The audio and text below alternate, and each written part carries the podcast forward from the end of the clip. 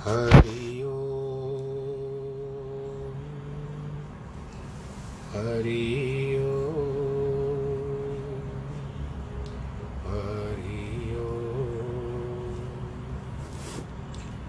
गुरुर्ब्रह्मा गुरुर्विष्णु गुरुर्देवो महेश्वरः गुरुर्साक्षात् परब्रह्म।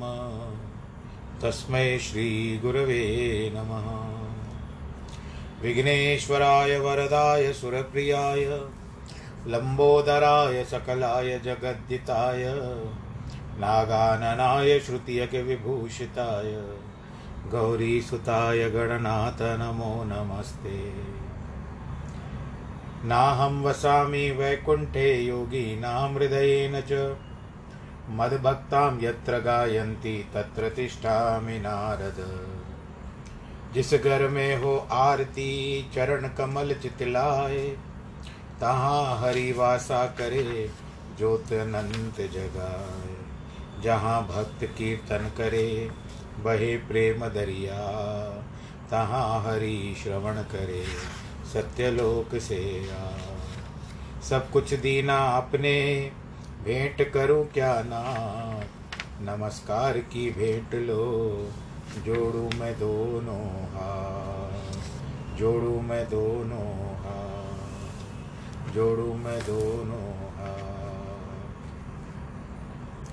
शान्ताकारं भुजगशयनं पद्मनाभं सुरेशं, विश्वाधारं गगनसदृशं मेघवर्णं शुभाङ्गं, लक्ष्मीकान्तं कमलनयनं योगिप्रधानगम्यं वंदे विष्णुं भवभयहरं सर्वलोकेकनाथं मङ्गलं भगवान् विष्णु मङ्गलं गरुडध्वज।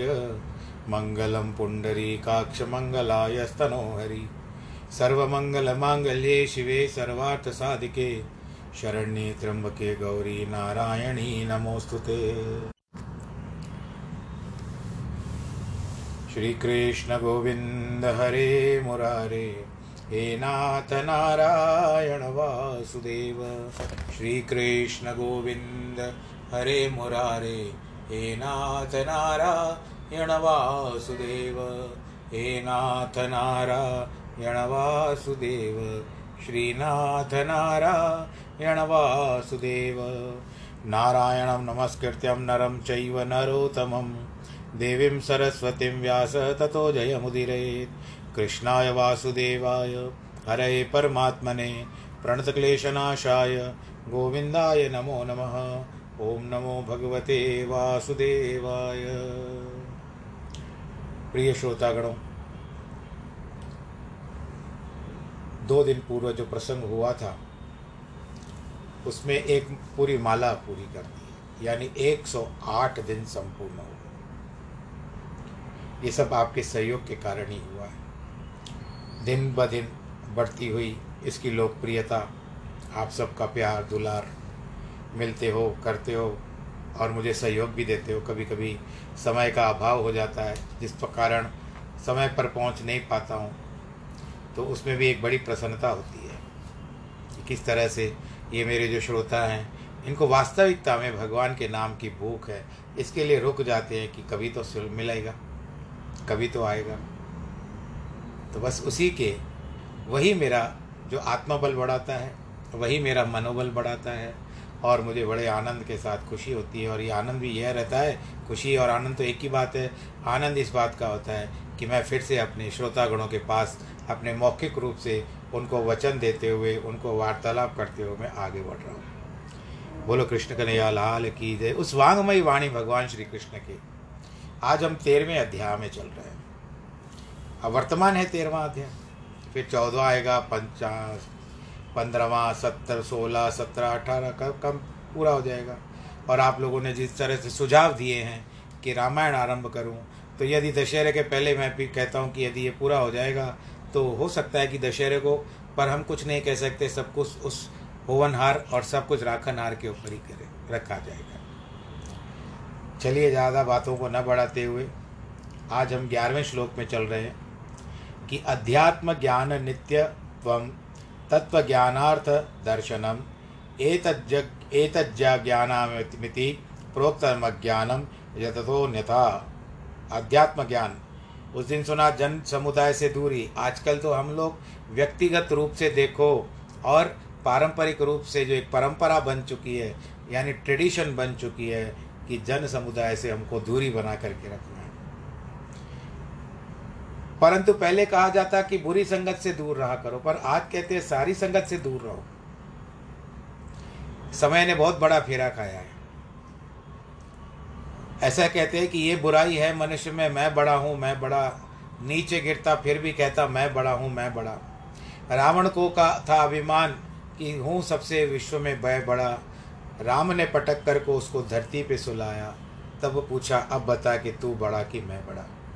जिस तरह से एक मनुष्य अपने आप को वस्तु समझ रहा था कि वही कर सकता है, परंतु आखिर कुदरत कहिए भगवान जी ने कहिए या ईश्वर जो भी आपको कहना है, उसने कर दिखाया कि मुझसे बड़ा कोई नहीं है। मैं जब चाहूँ, पासा पलट सकता हूँ। तो बहुत बड़ा फेर आ गया है। तो अध्यात्म ज्ञान, जिस ज्ञान के द्वारा आत्म वस्तु और अनात्म वस्तु जानी जाए, उस ज्ञान का नाम है अध्यात्म ज्ञान। जो आपके आत्मा तक असर करे। आत्मा की नित्य स्थिति पर पहुँचे। तत्व ज्ञान और अर्थ स्वरूप परमात्मा को ही देखना यह सब ज्ञान भगवान जी ने सातवें श्लोक में बता दिया था। साधन बताए हैं। ज्ञान तत्व ज्ञान की प्राप्ति के कारण होने से ज्ञान नाम से पुकारे जाते हैं। जो इसके विपरीत है, वह अज्ञान है। अब भगवत श्रीमद भागवत पुराण में भी यही आता है कि ज्ञान और वैराग्य। देखिए, पच्चीस पचास वर्ष की आयु। जब पचास वर्ष की आयु होती है तो उस समय में आपको ज्ञान की प्राप्ति होनी चाहिए, आध्यात्म की और ध्यान देना चाहिए और ज्ञान लेना चाहिए। गुरु करना चाहिए। गुरु से ज्ञान लीजिए। गुरु से ज्ञान लेने के बाद आप उस राह पर चल पड़िए, जो आपको ज्ञान प्राप्त हुआ है। आपके जो, आपकी जो स्मरण शक्ति है, या जो आपका सहन शक्ति है, जिस तरह से आपकी चल शक्ति है उसके अनुसार आप अनुरूप गुरु ने आपको मंत्र बताया, या जो भी आपको ज्ञान का उपदेश दिया तो उसका अनुसरण करिए। अनुसरण करने से क्या होगा कि आत्मा, आपका आध्यात्म की और थोड़ा सा विवेक और ज्ञान की और थोड़ा आप अग्रसर होंगे, और वहाँ से आपको कुछ ना कुछ प्राप्ति होगी होगी। इस तरह से कोई बात नहीं तो मैं कह मेरे कहने का तात्पर्य, या तो भगवान जी की प्रेरणा से ये मैं बात आपको बता रहा हूँ कि ज्ञान और वैराग्य। जैसे जैसे ज्ञान की ओर आप अग्रसर होते जाएँगे, आपको वैराग्य अपने आप ही समझता, समझ में आएगा। ऐसा नहीं है कि आप वैरागी हो जाइए। लेकिन जो सत्य वस्तु है असत्य वस्तु है, उनका कम से कम जो सत्य वस्तुओं की ओर आप अग्रसर होंगे और जो असत्य वस्तु है, जो नष्ट होने वाली है, नष्ट होने वाली दो बातें हैं। एक तो आत्मा, जो परमात्मा का स्वरूप है, और दूसरा है प्रभु का नाम, या ईश्वर। ये कभी नष्ट नहीं तो इस तरह से ये ज्ञान और वैराग्य, ज्ञान की प्राप्ति होगी तो वैराग्य अपने आप आएगा। वैराग्य प्राप्त करके आप तुरंत वैराग्य तो आप नहीं प्राप्त कर सकते, क्योंकि वैराग्य प्राप्त करने के लिए आपको आवश्यकता है पहले ज्ञान की। इसके लिए भाग, श्रीमद् भागवत में भी भक्ति के दो पुत्रों को बताया है, जिसमें कहा भी वैराग्य और ज्ञान नहीं लिखा हुआ है, ज्ञान और वैराग्य ही लिखा हुआ है। तो इस तरह से जिसके मन में हिंसा है, दम्भ है, दिखावा है दूसरों के ऊपर अत्याचार करता है, वो सब अज्ञान के कारण होता है। लोगों को भड़का दिया जाता है, वो अज्ञान के कारण होता है। अब सामने वाले भड़काने वाले का भी यही अर्थ होता है कि मेरे का, मेरा तो उल्लू सीधा हो गया। और कई लोग अज्ञानी ऐसे होते हैं कि वो आवा, आगा देखते हैं न पीछा, बस दे धनाधन। अब उन्नीसवा क्या कहते हैं कि अपने स्वरूप को बोध सदा हो कि मैं आत्मा हूँ। आप हो, भले आप अपने दर्पण में अपने आप को देख लीजिए। लेकिन दर्पण में देखने के लिए आपने अपने केवल सुंदर रूप को देखा या जिस तरह से आपको अनुभव हुआ कि आपने क्या क्या देखा अपने शरीर के हिसाब से देखा कि मैं मोटा हो गया हूँ, मैं पतला हो गया हूँ। परंतु आत्मा तो कभी न मोटी होती है, न पतली होती है। आत्मा तो अपने ही स्वरूप, परमात्मा का स्वरूप में होती है। शरीर या अन्य कुछ नहीं है, अपने स्वरूप का बोध कदापि दूर न होना चाहिए। दसवां बत, बीसवां बताते हैं कि तत्व ज्ञान का दर्शन आत्मा और अनात्मा पदार्थों की जिस तत्व ज्ञान से प्राप्ति है उसमें गुरु के उपदेश के अनुसार महावाक्य द्वारा निश्चय कर उसी के स्थिर होकर अपने श्रद्ध आत्मा स्वरूप मानकर दृढ़ रहे उसे ही अपने जीवन का लक्ष्य माने। जो मुझे गुरु ने आज्ञा दी है उन्हीं उसी का अनुसरण करूँगा। यह बीस लक्षण जो के विरुद्ध जो कुछ बताया है, वह अज्ञान है। इन जो बीस बातों के ऊपर नहीं चलता, पॉइंट्स के ऊपर नहीं चलता, यानी उस व्यक्ति ने अज्ञान लेकर के रखा है अपने मन में कि कुछ भी लाख हो जाए, मैं नहीं जाऊँगा नहीं करूँगा। जिससे जिज्ञासु को दूर रहना चाहिए। अब आप जैसे जिज्ञासु हैं, इनमें से कुछ ना कुछ बातों को तो मान ही लेंगे। अगर आपको इन्हीं बीस के ऊपर फिर से विचार करना है तो आपको फिर से मेरी जो रिकॉर्डिंग्स हैं, वो आपको पीछे से जाना पड़ेगा। महर्षि वेदव्यास ने लिखा है कि योग, तप इत्यादि जितने भी साधन हैं, उन सभी से उच्च साधन है आत्मज्ञान। आत्मज्ञान की प्राप्ति से मोक्ष की प्राप्ति होती है। वही जीवन का ध्येय है। जिन महात्माओं, ऋषियों और मुनियों ने उसे प्राप्त किया है, वे सभी कर्मों से मुक्त हो गए हैं और उनके लिए कोई कर्तव्य शेष नहीं रहा। यदि वे कुछ करते हैं तो सांसारिक लोगों के सम्मुख आदर्श उपस्थित करने के लिए उत्तम ज्ञान की नित्य स्थिति आवश्यक है। ऐसा नहीं कि एक क्षण में वह हो और दूसरे क्षण में वह न हो। फारसी के एक विद्वान ने पूछा है, ऐसा कौन सा मन है जिसमें ईश्वरी निधि अविद्यमान हो, यानी नहीं हो?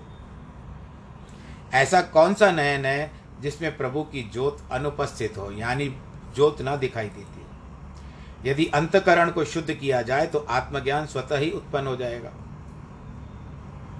आप सबका जैसे नियम होता है, सुबह को स्नान करते ही जैसे आप स्नान करते हो, ये तो शरीर की बात है। जैसे ही स्नान करते हो, आपको प्रभु का स्मरण हो जाता है कि चलो माथा टेक ले। तो ऐसी तरह से आत्मा का स्नान है प्रभु का नाम। तो उस तरह से, जिस तरह से आप प्रभु का नाम कहते कहते कहते, जैसे शरीर को शुद्ध करोगे, उसी तरह आपको ज्ञान की भी प्राप्ति होती जाएगी। तो उत्तम ज्ञान की नित्य स्थिति आवश्यक है। ऐसा नहीं कि एक क्षण में एक दूसरी बात होती है। ज्ञान स्वतः ही उत्पन्न होता है, परंतु प्रयत्न करना पड़ेगा। जिसका मन शांत है, सांसारिक पदार्थों में मन नहीं लगाते, सभी कुछ अपने अंतकरण में देखते हैं, ऐसे व्यक्ति निर्वाण यानी मोक्ष पद को प्राप्त होते हैं। जन्म मरण से चक्कर से मुक्त हो जाते हैं। भक्त प्रहलाद को बचपन में ही ऐसे ज्ञान हो गया था, प्रभु ध्यान से वह नित्य लीन रहता था। और उसने सुना कहा था? नारद जी के मुख से। नारद जी उसके माता कयादू को, जिसको इंद्र पकड़ करके ले जा रहा था, जब हिरण्य कश्यप को तपस्या के लिए गया, ब्रह्मा जी की उसने तपस्या की थी, तब उसने इंद्र ने उनकी पत्नी का अपहरण कर लिया और उसको ले ले जाने लगा और ले जाने पर नारद जी रास्ते में मिल गए, कहते, इंद्र, क्यों ऐसे कर रहा है? कहते, एक तो वो राक्षस है और दूसरा जो इसके गर्भ में पल रहा है, वो भी राक्षस है। तो नारद जी ने कहा कि नहीं, ये राक्षस नहीं है, ये तो भगवान जी का सिमरण करने वाला बालक उत्पन्न होगा। इसके लिए छोड़ दो। इंद्र के ने नारद जी के देव ऋषि के कहे अनुसार उसको छोड़ दिया। उस समय में नारद जी उस कयादू को बताया जाता है कि अपने आश्रम में लेकर के आए।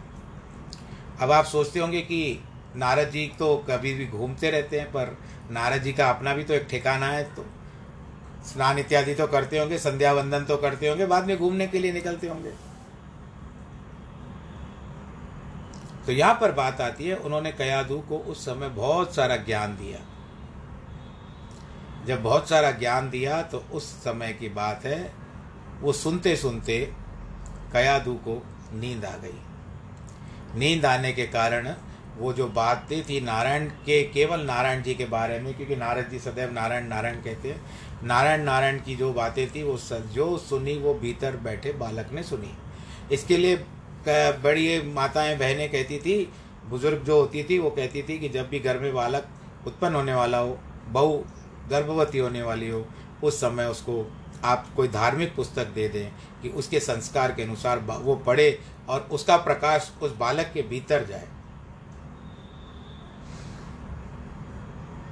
इस तरह से बातें तो प्रहलाद को उस समय गर्भ में ज्ञान हो गया था। और इसके लिए वो सदैव भगवान जी के नाम में लीन रहता था। और अंत समय में कयादु को फिर उन्होंने छोड़ दिया था, नारद जी आकर के छोड़ के गए थे।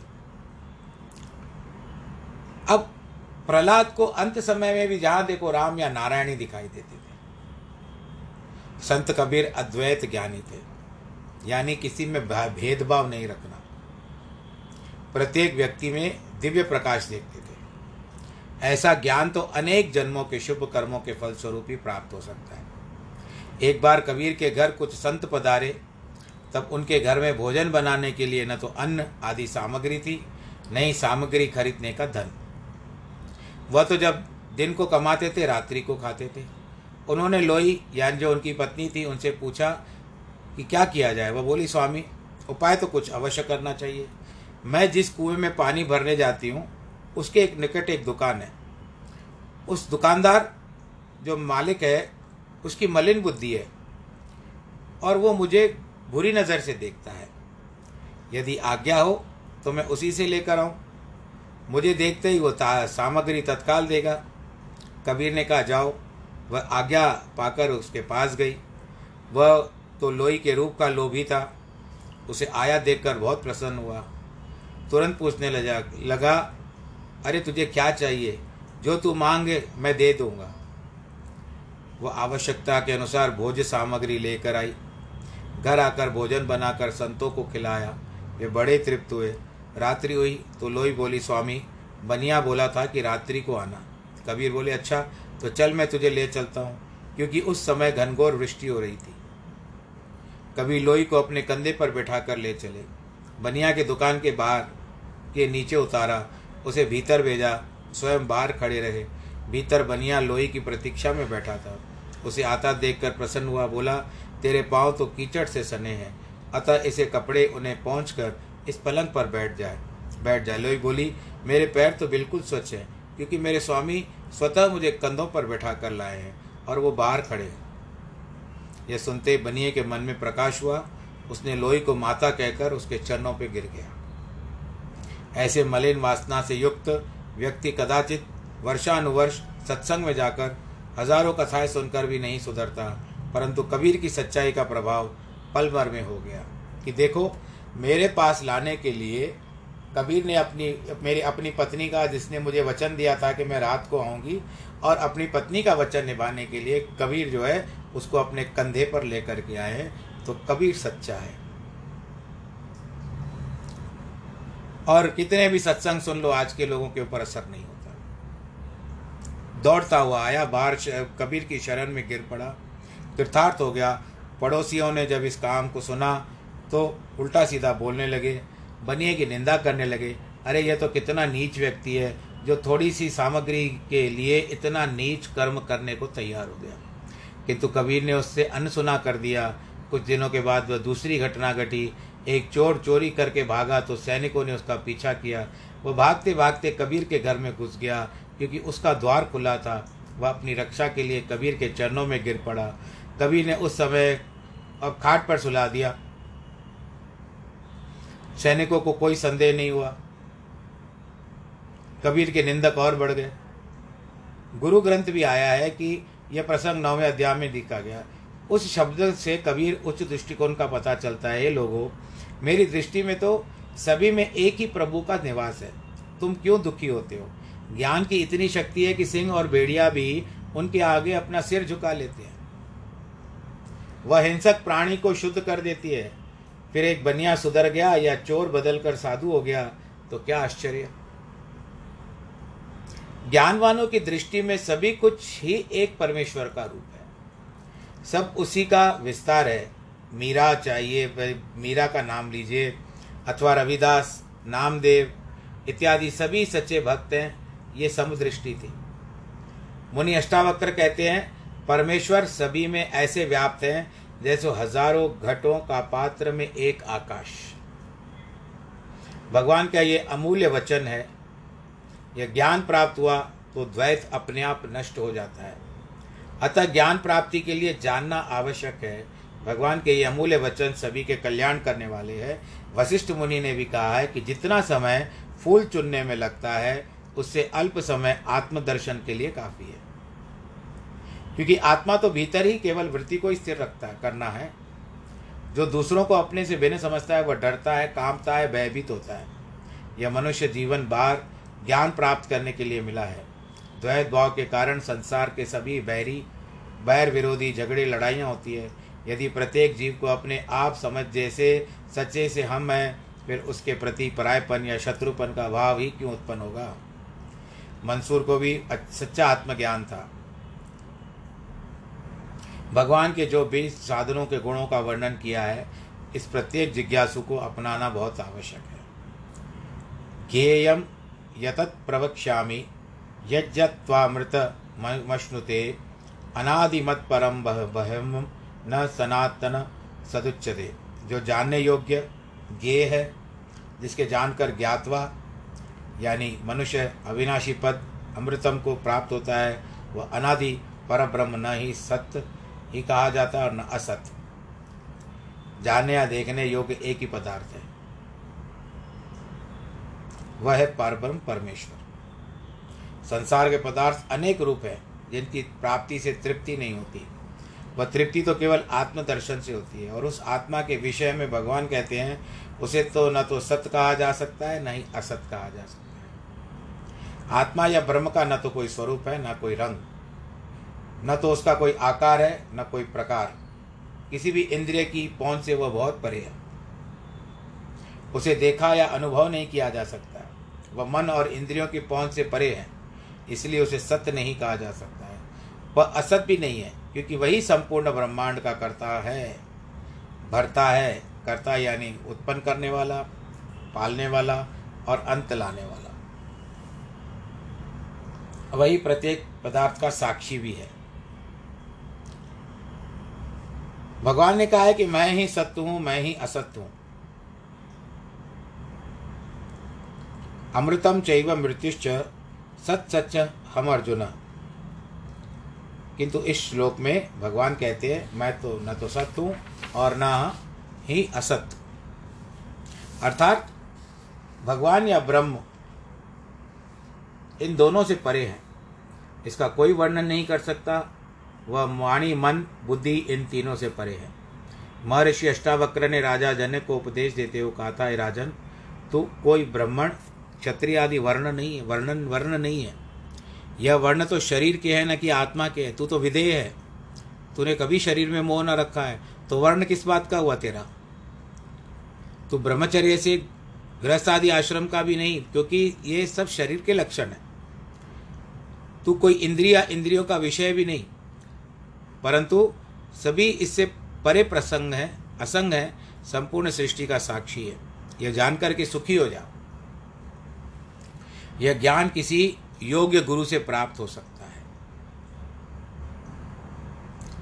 और इस ज्ञान मृत का पान इस मानव जीवन में ही हो सकता है। मृग तृष्णा के समान इस संसार में ऐसा प्रतीत होता है कि सभी सुखों से संपन्न है, किंतु निकट आने पर देखते हैं कि कुछ भी नहीं है। सभी कुछ दूर भागता जाता है। आपसे दूर क्या भागता जाता है? आपका जीवन। आप उस जीवन में इतने समाये हुए हो कि इस तरह से आपको शरीर परिवर्तन भी नहीं दिखाई देता अपने शरीर का। समय आपके हाथ से निकल रहा है। शरीर आपके, शरीर की ताकत निकल रही है। और बहुत सारी चीज़ें हैं जो आपके हाथ से निकल रही है। अपना धन भी निकल रहा है हाथ से। इसके लिए जब तक है सांस है, वास्तविकता में अगर आप जीवन जीना चाहते हो, ये मेरे मन की बात है।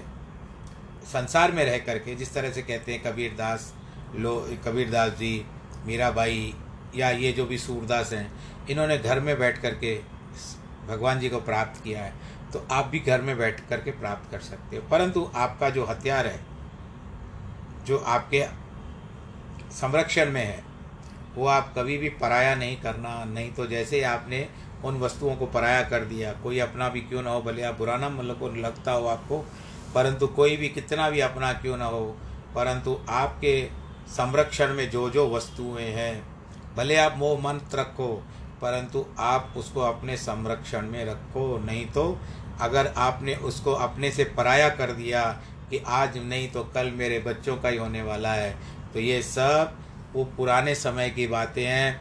आज के समय में आप जितना हो सके अपनी व्यवस्था स्वयं रखिए कि कल आपको मोहताजी ना हो जाए, सामने हाथ फैलाने के बाद।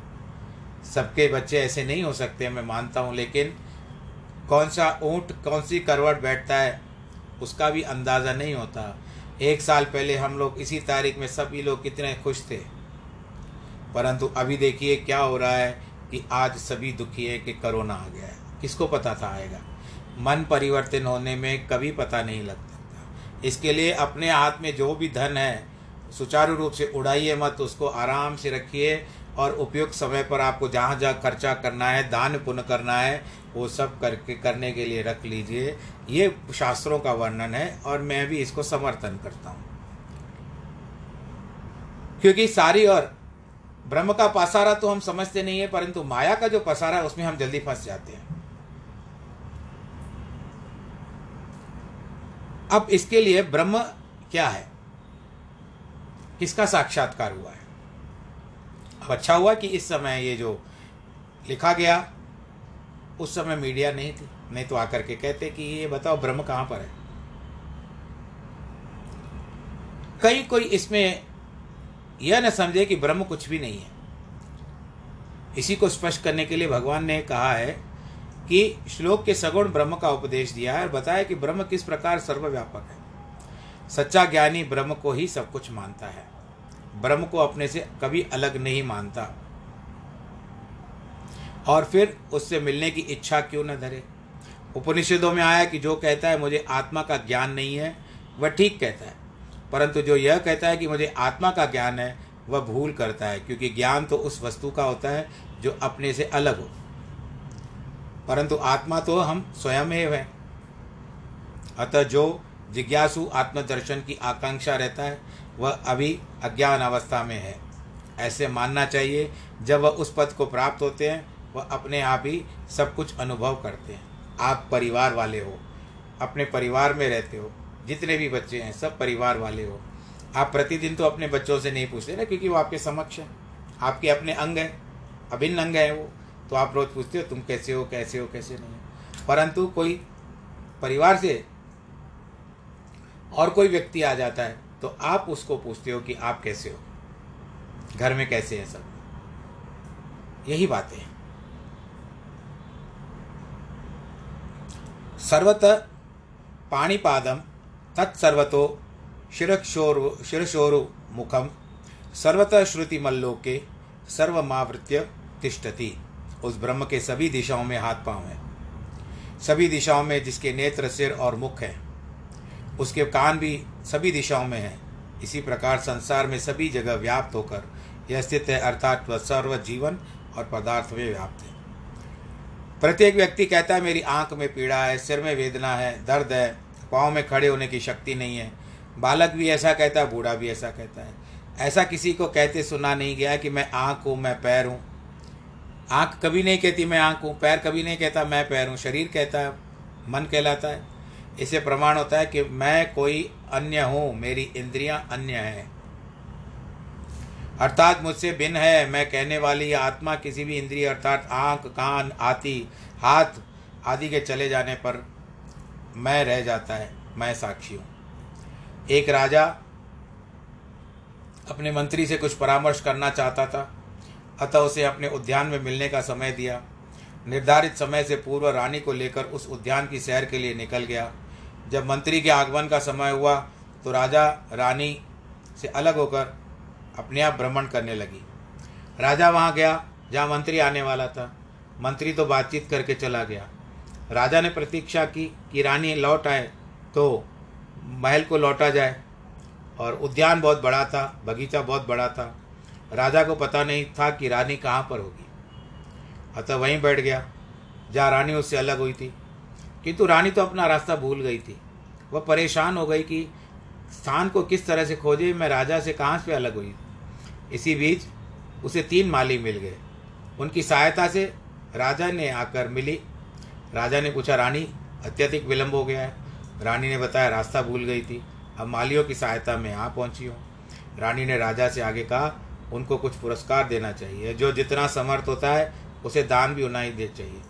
गुरु साहब ने कहा है, गुरु नानक साहब ने कहा है कि, जे बड़ आप थे बढ़ तेरी दान। जितना तू बड़ा है, उतना बड़ा दान कर। राजा बोला, तेरे मन को अच्छा लगे, वो उन्हें दे दे। रानी बोली, प्रत्येक को एक एक दिन राज करने दिया जाए। राजा ने कहा, यह तो राजनैतिक विषय हो गया। अतः पहले मंत्री से पूछना पड़ेगा। रानी बोली, आप भले ही परामर्श करें, किंतु मुझे तो यही पुरस्कार तीनों को देना है। दूसरे दिन राजा ने मंत्री बुलाकर सबसे बातें बतलाई। मंत्री ने कहा, इसमें कोई बड़ी बात नहीं है, किंतु जितने घंटे आप सिंहासन पर बैठकर शासन करते हो, उतने ही घंटे बैठकर उनके शासन करने दिया जाए। सारा दिन नहीं। रानी को यह निर्णय बताया गया रानी ने स्वीकार किया। राजा प्रतिदिन तीन घंटे सिंहासन बैठकर शासन करता था। अतः मालियों को बताया गया कि अमुक दिन, अमुक तिथि, तीन तीन घंटे उनको शासन करना है। ऐसी घोषणा राज्य में कर दी गई। उसके पहले ही माली को राज्य प्राप्त हो गया। उसने घोषणा करवाई कि जिस व्यक्ति को भी कोई दुख हो, पीड़ा हो वह आकर उपस्थित हो, उसकी इच्छा पूरी हो जाएगी। उसने मन में सोचा मात्र दस रुपये वेतन पाने वाला माली। अतः क्यों न इस सुयोग का लाभ उठाकर कुछ सुकृत कमा लूँ? मंत्री से पूछा, मेरा अधिकार क्या है? मंत्री ने कहा, जो राजा का अधिकार, वही आपका अधिकार। तो बोला, इनको जो भी आए हैं मांगने वाले, इनकी इच्छा पूरी की जाए। राजगुरु अब मेरा भी गुरु है, अतः वह भी मुझे उपदेश करे। अर्थात लोगों के दुख निवारण किए। आत्म शरीर का ज्ञान भी पाया चारों ओर उसकी वाह वाही हो गई। तीन घंटे में कितना काम करके गया। आपने फ़िल्म देखी होगी, नायक, एक दिन का मुख्यमंत्री। दूसरे दिन दूसरा माली सिंहासन पर बैठा। उसकी कुछ कामनाएँ रह गई थी वह थोड़े से व्यक्ति पहले दिन भी नहीं आए थे, ना पहुँचे। उसने कोई सत्कार्य किए, कहीं पर विद्यालय बनवाए, कहीं पर कुएँ बनवाए, कहीं पर धर्मशालाएँ बनवाई और कई कार्यों के आदेश दे दिए। लोग उसकी भी जय जयकार करने लगे। अब तीसरे माली की बारी आई। उसने सोचा, मैं भाग्यशाली हूँ। सुयोग मिला है तो लाभ उठाना चाहिए। फिर कब कैसा भाग्य मिलेगा, कौन जाने? तीन घंटों के लिए मैं राजा हूँ। मंत्री से पूछा, मेरा अधिकार क्या है? वह बोला, सभी अधिकारी जो राज्य को प्राप्त है। पूछा, क्या राजमहल में जा सकता हूँ? मंत्री बोला हाँ जा सकते हो। वह बोला, तब मैं रानियों के पास जाना चाहता हूँ। उसकी व्यवस्था करो। मंत्री ने सोचा, अब इसके मन में खोट आ गई है। ये बहुत आगे बढ़ रहा है। यानी अपने आप को दायरे में ना रख करके ये दायरे से आगे बढ़ना चाहता है। परंतु अब इसने कहा है तो नियम का पालन तो करना पड़ेगा। सोचा ये मात्र तीन घंटे राज्य करके चला जाएगा। किंतु अगर किसी रानी का इसने अपमान कर दिया तो इसका कलंक मुझ पर लगेगा। मंत्री भी सियाना था, समझदार था। माली से बोला, स्वामी, आप भले ही जाएँ, परंतु रानियाँ हैं तो अति कोमल स्वभाव की, नरम प्रवृत्ति की। अतः आप भी पहले अच्छी तरह से अपने आप को सुगंधित पदार्थों से, अच्छी तरह से शरीर पर मालिश करवा लीजिए और अच्छी तरह से नहा धोकर बहुत सुंदर सुंदर वस्त्र पहन लीजिए, अच्छे अच्छे कपड़े पहन लीजिए, फिर जाइए रानियों के पास आप। खुश हो गया वो, उसने स्वीकार कर लिया। मंत्री ने राज सेवकों से कहा, उसे ऐसी मालिश करवाना, ऐसा स्नान कराना कि उसके तीन घंटे वहीं पर निकल जाए। बोल कृष्ण कन्हैया, लाल की ऐसे मंत्रियों की बहुत ज़रूरी आवश्यकता है। माली ने मालिश और स्नान के लिए स्नान घर में प्रवेश किया। सेवकों से जल्दी जल्दी करने को कहने लगा। किंतु वे बोले, स्वामी, आप चिंता न करें। हम बहुत ख्याल रखेंगे और समय से आपको पहुंचाएँगे। स्नान कीजिए। इस प्रकार तीन घंटे बीत गए। तब जैसे वो बाहर निकला, तैयार होकर के मंत्री ने उसको हथकड़ियाँ पहना दी। बोलो कृष्ण कन्हैया, लाल की जय। तो जब अवसर मिलता है तो उसका दुरुपयोग न करिए। प्रभु ने इसी प्रकार अपने अमूल्य जीवन का समय हमको दिया है। यह हम पर निर्भर है कि शुभ कर्म करें, दूसरों की सेवा करें या पाप करें। भोग विलास करें या व्यर्थ में समय गंवाएँ। समय आने पर तो सभी का लेखा जोखा होगा। उस तीसरे माली की क्या दुर्दशा की गई? उसे राज से निकाल दिया गया। रानी ने तीनों को समान रूप से पुरस्कृत किया था। एक ने धर्म कमाया, ज्ञान प्राप्त किया, दूसरे ने मात्र धर्म कमाया, तीसरे ने तो अपना ये लोक ही बिगाड़ दिया, परलोक भी नष्ट कर दिया। प्रारब्ध है रानी। प्रारब्ध रानी है। वह सिफारिश करती है कि प्रत्येक को तीन घंटे राज दिया जाए। तीन घंटे है बाल्यावस्था, यौवन और बुढ़ापा। पहला घंटा बचपन है, दूसरा जवानी, तीसरा बुढ़ापा। पहला माली वह है जो दुखियों के दुख दूर कर उपासना, भक्ति करके जीवन को सफल करता है। द्वितीय प्रकार का माली वह है जो सुकृत पुण्य करके परलोक सुधारता है। अनेक लोग तीसरे माली जैसे हैं जो सोचते हैं कि वह शरीर मिले या न मिले। अतः क्यों न खूब खा पी कर, मौज कर हम ऐश करें, फिर से मिलेंगे या नहीं? ऐसे लोग ही दुख पाकर इस लोक और परलोक को बिगाड़ बैठते परमेश्वर बड़े दयालु हैं और उन्हें, उसने हमें ये मानव जन्म दिया है। ऐसा भी कहा जा सकता है कि चौरासी को काटने के पश्चात, कट्टे हो अथवा न कटे हो, पर वर्तमान में तो है कि आप चौरासी, जो शास्त्रों में लिखा हुआ कि चौरासी के बाद ही मनुष्य जीवन की प्राप्ति होती है। काट के आए होंगे, हो सकता है आप लोग। भी ना भी काट के आए हो।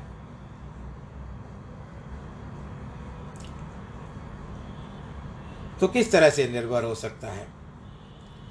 परलोक की हम बिगाड़ लेते हैं। परमेश्वर बड़ा दयालु है। उसने हमें मानव जन्म दिया है।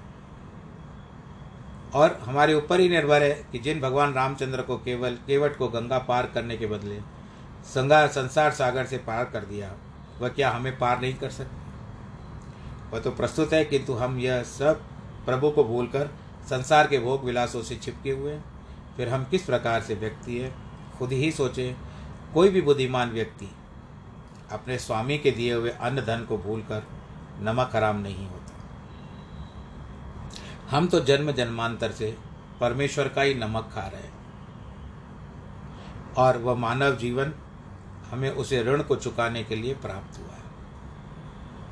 इस जन्म में एकमात्र उद्देश्य है परमात्मा से मिलना।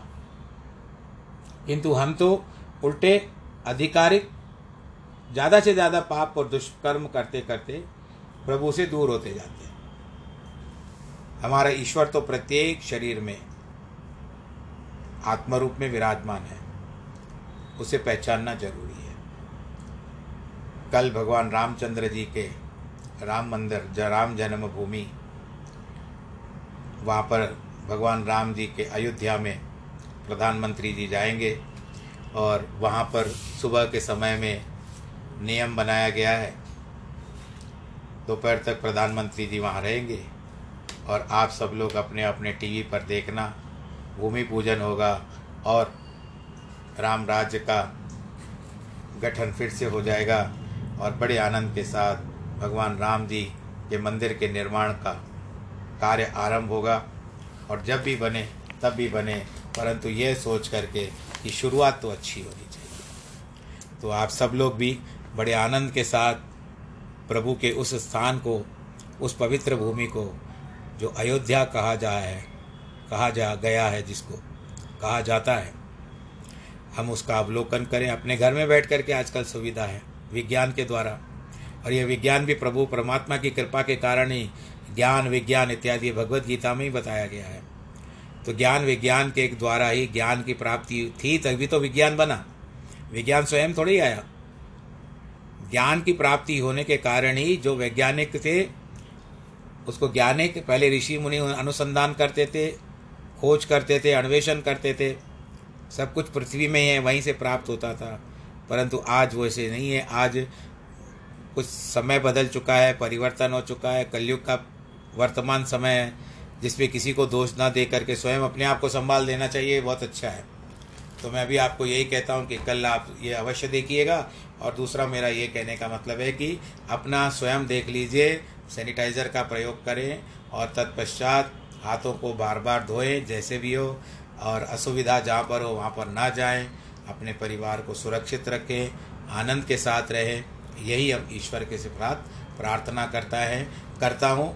और दूसरा यह भी है कि आज जिनके जन्मदिन है अथवा वैवाहिक वर्षगांठ हो हो तो उनको भी या उनके किसी भी परिवार के सदस्य का वैवाहिक वर्षगांठ है या अथवा क्या कहते हैं कि जन्मदिन है, उनको भी बहुत बहुत बधाई। ईश्वर आप सबको सुरक्षित रखे, आनंद रखे सर्वे भवंतु सुखिना, सर्वे संतु निरामया, सर्वे भद्राणी पश्यंतु माँ कश्चित दुख भाग भवे नमो नारायण।